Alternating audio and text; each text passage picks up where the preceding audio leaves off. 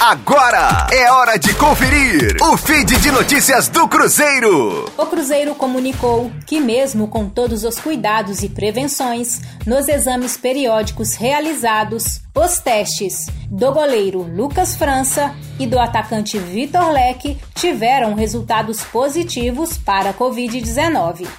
Ambos os atletas já cumprem protocolo de isolamento e encontram-se assintomáticos. Ainda nos exames realizados pelo Cruzeiro, foram constatados resultados positivos também nos profissionais. André Croda, preparador de goleiros, Léo Almeida, preparador físico, Martim Varini, auxiliar técnico. E Matias Filippini, analista de desempenho.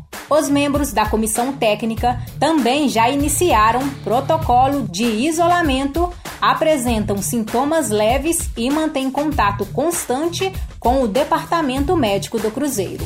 E após cumprir o protocolo de isolamento e testar negativo para a Covid-19, o lateral esquerdo Rafael Santos está liberado para retomar os trabalhos da pré-temporada juntamente com o restante do elenco da Raposa.